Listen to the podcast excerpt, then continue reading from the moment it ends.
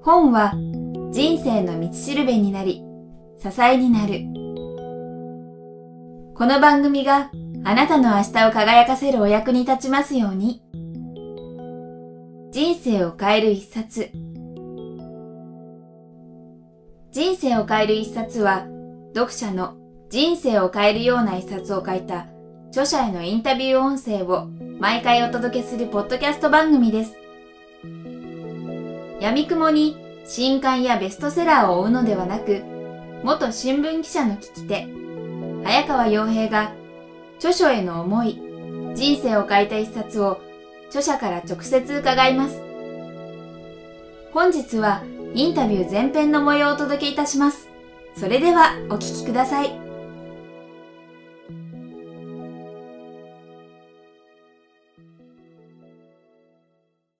皆さんこんにちは。番組ナビゲーターの早川洋平です。ポッドキャスト人生を変える一冊、ゲストをお迎えしています。フリーアナウンサーの梶原茂さんです。梶原さん、よろしくお願いします。どうもこんにちは。梶原さん、今回4回目のご登場なんで変わらずお越しいただいて本当今日はありがとうございます。こちらこそ本当に嬉しいことです、は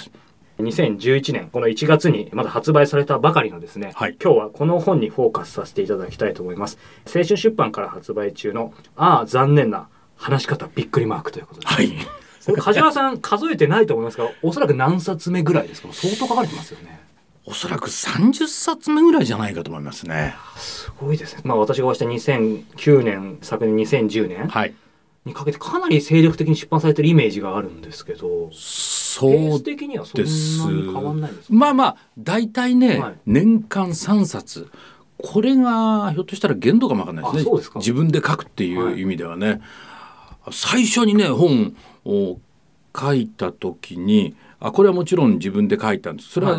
大学院の修士論文もベースに書いたんで割と簡単に書きやすかったんですけれども、はい、それがおかげさまで15万部ほど売れて、でそこからいろんな出版社の方から声いただくことになったんですね。その時に誰も私が書くとは思ってなくて、要するに高川アナウンサーが本を出したと。でそれがたまたまちょっとミニヒットしたと。さあ誰か書いたんだろうと。適当なね取材してパパッと喋ってパッと本になったんだろうってほぼ全員がそう思ってたみたいで、途中から話がトンチンカンになるんですよ。そうするとちょっと私今度忙しいんで時間がかかると思いますね。いやもう全部私たちが何とか私たちが何をするんですか、私たちが書きますっていうことを言ってるらしいんですよ。で僕本をね口述筆記ってのはものすごい偉い先生がそのスタッフの何年も一緒にやってて、この先生だったらこうやって書くだろうってことが分かってる人がいるようなすごいことだと思ってたの。そしたら私レベルでもそういうことやってくれるってケースがあるんだってその時に知ったんだよね。いやでも特にこのビジネス書とか、ええ、ビジネスパーソンが読む本は、はい、結構ありますね。そうですか。今の話が出て梶原さんの本今までいろいろ拝読させていただくと、はい、梶原さんの話を聞いてるかのように入ってくるんですよ、文章は。それはねそれしかできないってことですね。ラジオで喋ってるそのまんまの感じで書かざるを得ないっていうか、はい、ラジオで喋る時っていうのはそのイメージを喚起しなきゃいけないんですよね、要するに絵を頭の中で取り結ばせなきゃ成立しないんですよ。なんかこう概念的な言葉だけを並べても通じない、届かないっていうことで、具体的なイメージをみんな共通に持てるようなエピソードをどんどん入れ込んでいかないと商品として成り立たないんですよね。だからそういうふうに書いてるんですよね。だからそうするとラジオで喋ってるように語るしかないんですよね。いやでもその言葉は確かにそうなんですけど、かといってじゃあ実際アナウンサーの方が、ええ、他にも本書かれてる方いると思いますけど、はい、みんながみんな書けるわけじゃない気がするんです。これはね特に一流になればなるほどね書くのはバカバカしいっていうふうに思うと思いますよ。そもそもだってその喋れば喋る、そしてテレビもラジオもそうですけれども生放送であれ収録であれ終わった時の達成感がはいお疲れ様でしたと終わるわけ。これでも全部 OK なんですよ。例えば収録が押して2時間3時間押して真夜中になったとしても終わったら終わったなんですよ。あとはもうディレクターがどう編集するかにお任せ。また生放送だったらもう全て終わり、言っちゃったら言っちゃった、ということで非常に爽快感があるんですが、本ってのはぐずぐずあここまでしか書けなかったとか、予定ではね20ページ書こうとか、今日はそのために開けといたのに全然進まないとかね、いっつもぐずぐずあるでしょ。だこうなんかね爽快感がないんですよね。まあ一応一冊書けたりね、本になった時の感じはあるんだけれども、放送ってのは毎回達成感と爽快感があるんですよ。まあ時には非常にこう開墾の情に駆られるというか、なんであんなこと言っちゃったんだろう、それはありますけどね、ほとんどの場合に、達成感完成なんとかな、非常に気分がいいんですよね、書くっていう営みと違うから。一流で次々そういうテレビのスタジオやラジオのスタジオに呼ばれたりレギュラーを持ってる方がよっぽど好きでない限り、僕は書かないと思いますよ。そうですよね。そんなですね、まあ、今の話聞いてるとますます普通じゃ書かないような職業に就いてる方が、今まで30冊も本書いてきてですね。そうですね。でその中で特に今回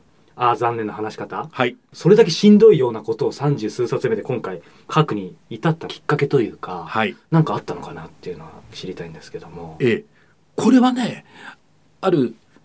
って青春出版ってとこですけどね。昔ねビッグトゥモローとかそういうんでね取材していただいたことがあったんですね。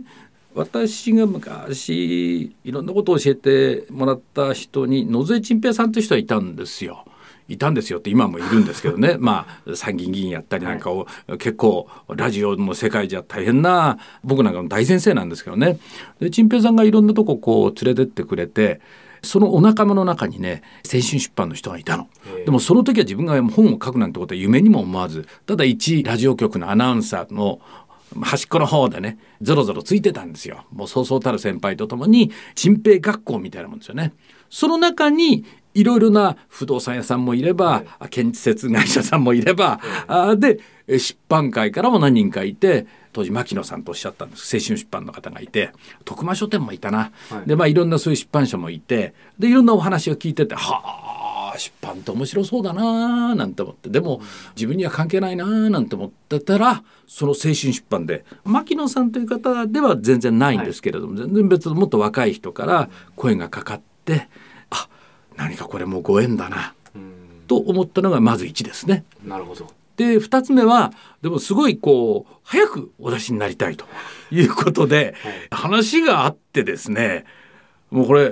1月の初にしたいと、初にってあるんですね本も。1月の5日が最初の出しになるらしいんですよ。それに間に合うようにって伺ったのがね、10月ぐらい俺いくらなんでも私間に合わないんじゃないかと思いましてね、どうしましょうってことで話をしました。そしたらその頃やってたラジオの番組のあるコーナーで舵出すっていうんで、言葉にフォーカスした、例えば結婚式で上がっちゃったらどうするとか、それから上司に怒られた時にどうするとか、そういうそのいろいろなビジネスシーンやプライベートなシーンで困ったりする話の場面を取り上げて 5,6 分喋るっていうコーナーを作ってたんです。いつも聞いてます。これポッドキャストもやってましたね。やってます。でこれの原稿っていうのは自分で作ってたんですよね。あ、そうなんですか。そうなんです。もちろん自分で全部書いてて、でそれを見て、まあ、本番でも喋ってた、生放送してたんですね。やっぱりねほとんどのものはアドリブで喋る、原稿も書かないっていうのが建前なんですけども、その5分とか6分であることをきっちり入り口から出口まで喋るにはやっぱこう原稿が必要だったんですね。でなんか面接の時にじゃあどんなこと言っちゃダメでどんなこと言ったらいいかなとか、そういうことをねさまざまなテーマ別にこう書いて、もう何百回ってやってましたからね放送。それの蓄積があったんですね、全部お見せしたんです。で例えばこんな感じのもんだったらすぐにできますがっていうふうに言ったらこのまんまではちょっと無理でいろいろ加筆しなきゃいけないけれども、これだけのベースがあったら相当短期間でできますとおっしゃったんです。で、向こうの意図もその通りで、いろんなあまねくさまざまなシーンの会話でこんなことを注意したらいいんじゃないかっていうポイントを挙げて語ってた、そんな感じの本を作りたいって。それこれと趣旨同じなんですかそれやりましょうってことになって、だからパッとできましたね。なるほど。ただまあ梶原さんの30数冊の歴史の中でもやっぱり一番時間は圧倒的に早かったです。びっくりしますよ、ね、普通はやっぱりね、書き始めたらなんだかんだで打ち合わせやって、でこういう方向でやりましょうってんで原稿を書き始めて、最初の10ページぐらい書いて、あ、じゃあこのトーンでいきましょうとか、ちょっとこれは違いますねとか、デスマスじゃない方がいいですねとか、デアルにしましょうねとか、ちょっと一章の中の1項目がこれじゃちょっと多すぎますねとか、そんなことやり合いながら、まあ、大体3ヶ月4ヶ月かかるんですよね。なるほど、梶原詩に残るスピーディーな一冊ということで、超早。しかし中身は濃いわけですよね。濃いですね。結局数年かけてやってますからね。そうか。そんな中でもその濃い中身ということですね。まあ、今回この残念な話し方。残念な話し方。これまさに喋ってるかのようなタイトルなんですけども、そうですね、この残念な話し方ということで、この本書の中に、まあ、本当にたくさんいろんな具体例出てるんですけども、この番組聞いてる方にですね、特に梶原さんが訴えたいですね、残念な話し方のなんか例えば代表的なものと、あと何かそれにまつわるエピソードみたいなものがもしあれば一つか、まあ、二つか教えていただけないかなと思いまして。そうですね、いろいろなシーンを思い浮かべるんですけども、代表的なと言われますと、例えば言葉癖で損をしてる人がいるんじゃないかな。あの人はとっても頭もいいし、ロジカルにお話になるし、性格も良さそうなんだけれども、どうも耳障りな一言が気になって残念だなっていう。例えばかっこいい男性でももうほとんど火の打ちどころがないんだけれども、一点なんかちょっと靴先がいつも汚れてるとかね、それだけで全体の印象が残念になっちゃう人っていると思うんですよね。喋りもそんなところがあるんじゃないかな。その代表選手がその言葉癖、例えば頭の喋り始めに必ず変な話ですねっていう、変な話っていう人が例えばいるんですよね。その変な話っていうふうに言われると、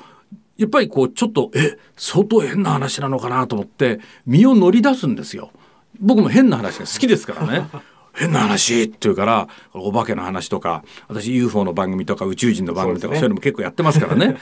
変な話、これちょっと聞きたいなと思うと、実にまっともな話で変でもなんでもないんですよ。それを繰り返すもんですからね、そのうちその変な話っていうのが麻痺しちゃって期待感ゼロになるんですね。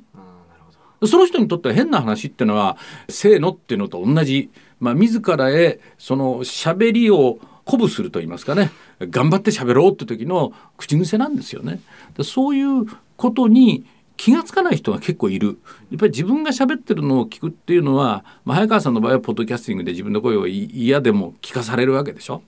普通はなかなかそういうチャンスがないですよね。 そうですね。それを聞いてみると対応している言葉があるんですよね。気がつかないけども割と使う言葉、それが代表的なものが変な話とか、それからよく金融関係の方がお勧めになるときに、正直申しましてねっていう、正直申しましてを5回以上言った金融関係者は正直でないっていうのが私の一つの原則ですね正直言いましてっていう人は大体正直に言わないですね。実はですね、私も梶原さん今回4回目ということですね。初回ぐらいにお会いした時にもこれに近いお話を教えていただいてですね、そうですか、変な話逆にある意味なんとかベース丸々的にっていうことをですねありましたね。おかげさまで私も気づけば30歳、梶原さんのハーフスコアなんですけど、すいません、逆に何が言いたかったか分からなくなってしまいましたが、今逆にとおっしゃいましたね。言ってしまいましたね。だからこの逆にっていうのも口癖になっている場合があるんですね。逆にというふうに告げた場合、古い世代の人はとりわけ、じゃあこれまでと違うことを言い出すのかなという期待があったり、そうですね、または私とは違う見解を持ってるのかなとか、新たなる提案が出てくるのかなと思うと、逆に言いますとねっつって全く同意してくるっていうね、いう時があるわけですよね。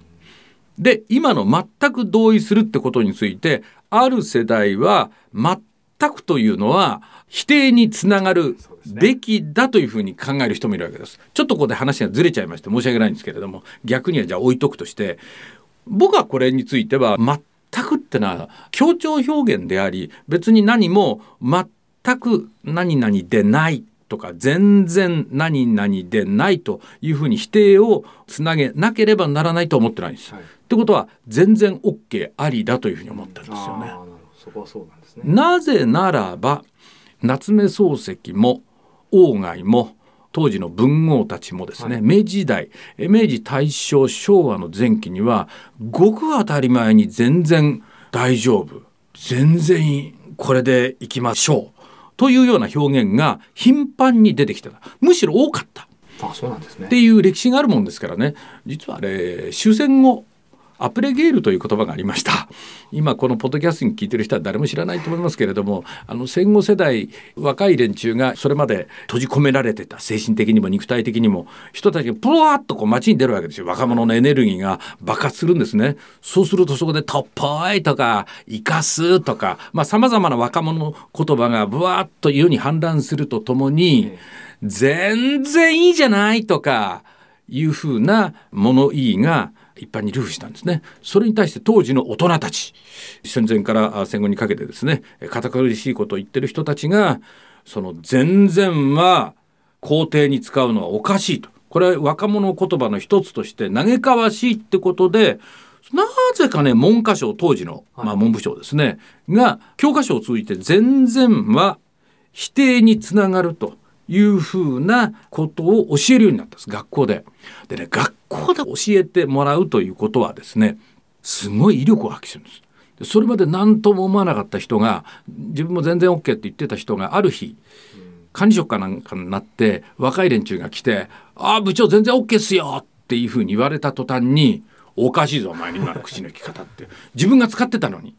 言葉の規範っていうのはなんかわかんないけど、部下を持つと急に敏感になるという原則があるようです。あ、でもなんかわかります。私も子供が生まれて、今の話じゃないですけど、上司になると一緒で、今まで自分は全然適当だったのに、やっぱり喋り方とか言葉変わりますよね。気になるんですよね。だからそれが不思議なもんでね、話は非常にずれましたけれども全然もうそう、そういうことで、言葉というものは何が正しくて何が正しくないってことは、実は本当のこと言うとあまり大した問題ではないというか、視点を変えると正しくないと言われているものが正しかったりもするわけですね、はい、例えば麻生さんが言葉の問題で失脚したようなもんでしょ。未曾という言葉を未曾有と言ったんでしたっけ。ありましたね。未曾有の大不況に見舞われたのでね、選挙どころではないみたいなことをおっしゃったんです、多分ね。文脈正しいかどうかはちょっと定かでないんですが、その未曾って誰でもこのよく試験に出てくるし、学校で未曾と習って、これを未曾有と言ってはいけませんよってい う, もう典型的な誤り例と思われるものを使ったので国のトップが未曾有はないだろうっていうんで、あの人の信頼がドカーン落ちたわけですよね。そのくらいに言葉の規範っていうものを守らないということに対する嫌悪感というのは結構あるわけですよ。実はね、未曾有って言い方は未曾有とか未曾有とか、なんかね、その形を変えて未曾有に近い言い方ってかつてあったんですよ。それは多分麻生さんご存じないと思いますけどそれはもう例えばものすごい昔ですよ、江戸時代の前とかね。だからそれを言い張ればそれなりにあれだけメディアに叩かれる筋合いのものでもなかったんですけど、でも世間がまたはその場において、あそこで未曾有っていうのはやっぱり適切でなかったと思うんですよね、で言わない方がよかった。その残念な話し方だったんですね。その場では国民を前にして経済状況の悪化について語るときに未曾有というのはまずいけども、どっか別の会で未曾有というふうに言っても別にという、多少規範からずれても意味が通じればいいじゃないかとかいうふうに私も考えてるんですが、ただやっぱり嫌がる人がいる場合には言葉は残念な言葉遣いはしない方がいいなっていうふうに思うんですね。それがさっきから言ってるように逆にどっちか言うともう発音もこのいとえの中間音で逆につうかさっていうような言い方は相手が望まない場合には使わない方がいい、でもそういう場面を忘れて夢中になって一生懸命伝えたいからこそ、逆にとか要はとか変な話とかそういう癖言葉が出ちゃう、でそういうことも一ぱい書いてあるうちの、ごく一部なんですけれども書いてみました。そうですね、今お聞きして思ったのが、この逆に変な話、ある意味〇〇ベースとか〇〇テクニックってありますけど、時と場合によっては多分問題ない時もあって、一般的に問題ないんですよ。だから早川さんと去年の年末の忘年会みたいなところでバンバン話す時には逆にってどんどん言いながら逆にで話をつなげていくっていうのはお互いの友好関係の中では何ら問題ないわけですよ。ただそういう言葉がその残念な話し方のパターンの中に入ってる言葉だっていうのを知っといた方がいいですね。知っといた方がいいんです。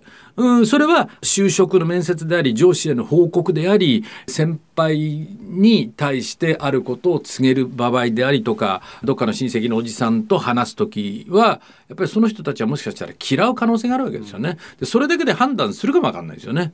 早川君って見た目はきちんとしてるんだけれどもな、ちょっと話し方がなと。彼とは別れなさいなんたらこと言われたりなんかしてね、今結婚してるからなんですが、そういうことさえあるわけですよ、言葉の印象。確かにそうですね。その私の経験上、先ほども本番中に逆にを連発してしまいましたが、梶原さんも最初おっしゃいましたけど、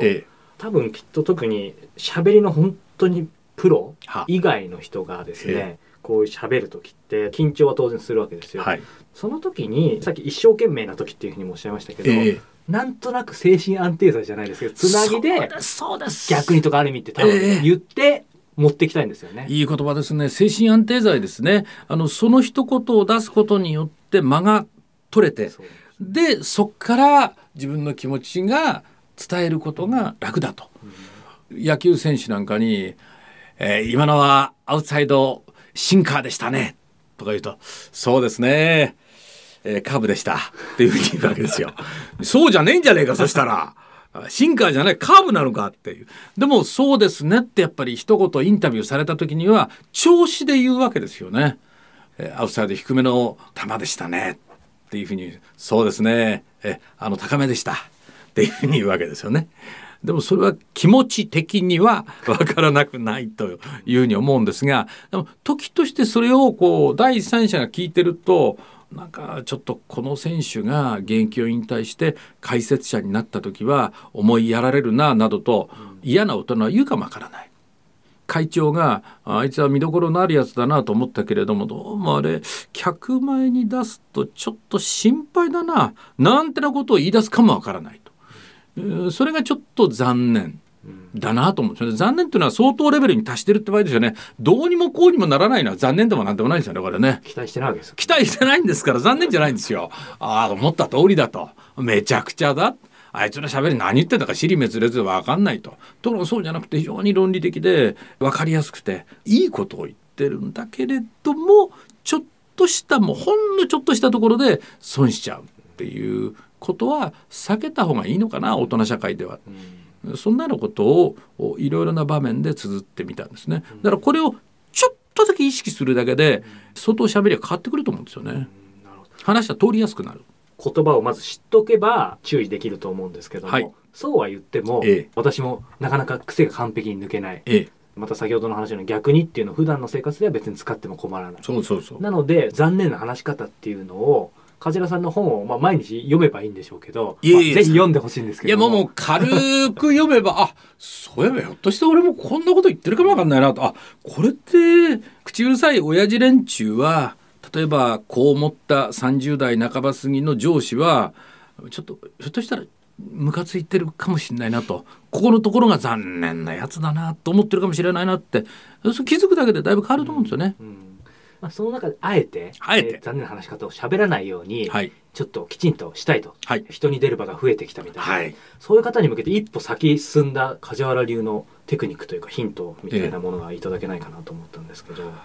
例えばプレゼンもする、それから会議で発言する、から順番に朝礼するなんてのがありますよね。最近はそれを英語でやるなんていうこともあると思うんですけれども、英語の時なんかおそらくね、僕テープに撮るんじゃないかと思うんですよね。ボイスレコーダーにみんな撮って練習するんじゃないかと思うんですよね。で1分間英語で喋れとかいう時には、ところが日本語はやらないと思うんですよね。で日本語だからこそ、そのテープに撮ってみるっていうこと、自分の声というのは、それから自分のボキャブラリー、非常にこう偏った語彙ですね、等々の発見には自分の喋りを撮ってみる、日頃の喋りを撮ってみるってことは結構大事なんですよね。それから秘密の会話を黙ってテープに撮るってこれはルール違反ですから、これはやっちゃいけませんけれども、例えば友達との会でもいいし、それからすいません今日部長の話をしっかり記憶に留めておきたいんでテープ撮らせていただいていいですかつって部長とのやり取りを撮ってみるというようなこともあるわけですね。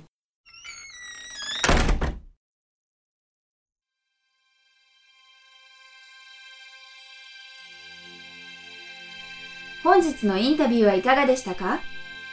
これまでに配信したすべてのインタビューは人生を変える一冊のサイトより無料でダウンロードできますので、ぜひお聞きください。人生を変える一冊がスタートしたのは2008年10月。了承を書いた著者と人生をよりよく生きたいと願う皆さんをつなぐ架け橋になりたい。そんな思いからこれまで無料でお届けすることにこだわり続けてきました。おかげさまで多くのリスナーさんと著者の皆さんに応援していただき、ここまで番組を続けてくることができました。今もなお無謀と言われる無料配信ですが、今後も一人でも多くの人に届けたいとの思いから、できる限り継続していきたいと考えています。キクタスではそんな志に共感してくださる企業スポンサー、個人サポーターを募集しています。人生を変える一冊を通して、スポンサーやサポーターの皆さんとリスナーの皆さん、双方がハッピーになれるような展開になればと思っています。詳しくは、人生を変える一冊のサイト、http://kiktas.jp/book 内にある広告、音声 CM のご案内をご覧ください。本日も最後までお聞きいただきありがとうございました。それではまたお耳にかかりましょう。ごきげんよう。さようなら。この番組は、キクタスの提供、若菜はじめ、ごきげんワークス制作協力、宮浦清志音楽、清水夏美ナレーションによりお送りいたしました。